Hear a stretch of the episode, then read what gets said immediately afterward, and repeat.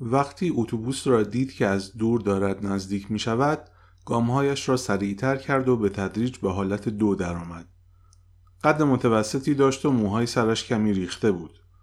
از کت و شلوار رنگ و رو رفته و بدقوارش و کیف کهنه که به دست داشت بر می آمد که کارمند یک اداره دولتی باشد.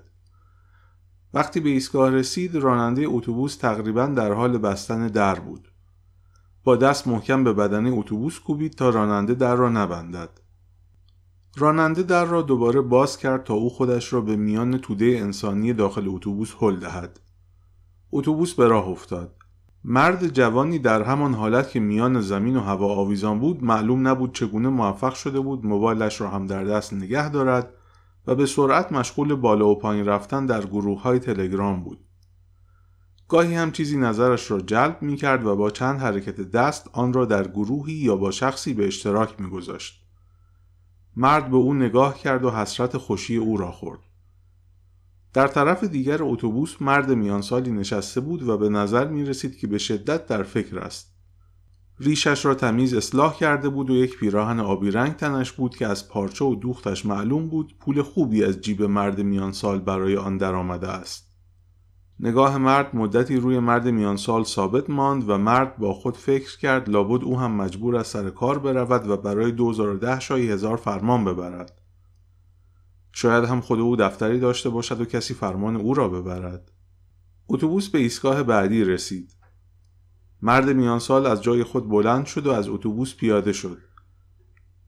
از خیابان رد شد و در حاشیه خیابان به راه افتاد. از کوچه اول گذشت و سر کوچه دوم راهش را به سمت داخل کوچه کچ کرد. همچنان در فکر بود. با خود فکر کرد اگر بفهمند چه؟ این بار آخره. بعد بهش میگم نمی‌تونم و خلاص. یکی دو تقاطع فرعی را رد کرد و به در خانه کوچک رسید. اطراف را نگاه کرد و زنگ در خانه را زد و رفت و در فاصله چند متری در ایستاد.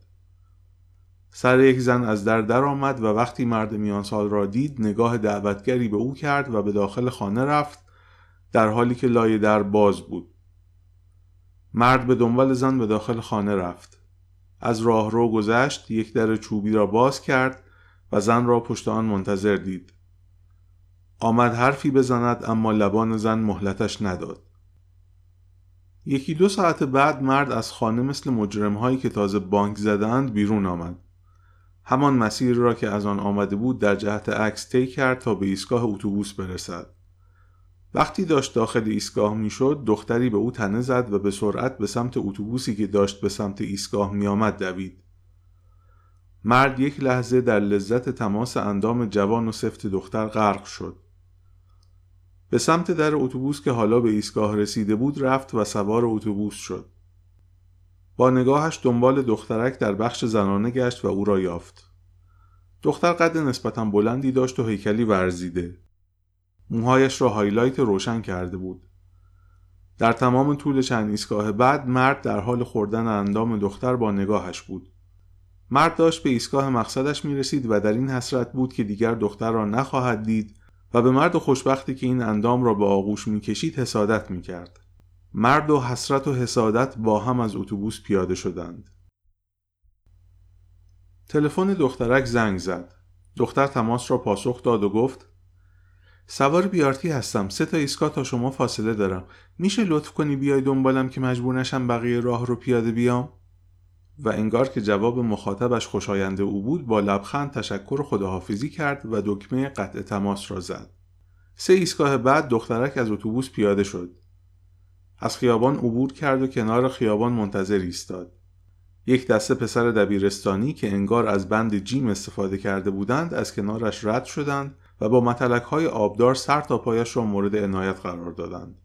دخترک خود را به نشنیدن زد و نگاه جستجوگرش را متوجه سوار رو کرد. عاقبت اثر راحتی در چهرهش ظاهر شد. یک ماشین مدل بالا جلو پایش ایستاد. داخل ماشین دختر بسیار جوانی نشسته بود. دختر سوار ماشین شد و ماشین به راه افتاد. گروه پسرها در حالی که با صدای بلند شوخی های زننده می کردند و از مذکر و معنس کسی را از متلک های خلاقانه خود بی بهره نمی گذاشتند در حال جلو رفتن در پیاده رو بودند. سر آخر در حالی که ذره ای از سر و صدایشان کم نشده بود وارد یک گیم نت شدند. صاحب گیم نت مرد جوانی بود که انگار این گروه خشن را خوب می شناخت. به سلام علیک پسرها بیحوصله جواب داد و مدتی کوتاه به آنها نگاه کرد که پشت دستگاه ها می نشستند. بعد سرش را کرد داخل گوشیش و به سرعت شروع به تایپ کرد. از چهرهش معلوم بود که مکالمه طبق خواسته او پیش نمی رود. ناگهان رنگ چهرهش مثل گچ سفید شد. پسرها را به هر ضرب و زوری که بود بیرون کرد، در مغازه را بست، سوار ماشینش شد و به سرعت به راه افتاد. مرد جوان دیوانوار رانندگی می کرد. چندین بار خیلی خوششانس بود که کسی را زیر نگرفت یا تصادف نکرد. اما نزدیکی مقصدش یک راننده بی احتیاط از یک فرعی درآمد و به بدنه ماشین او کوبید. مرد جوان از ماشین بیرون آمد نگاهی به صحنه تصادف کرد و بعد در حالی که ماشین خودش و صحنه تصادف را به امان خدا ول کرده بود به سمت بالای خیابان دوید.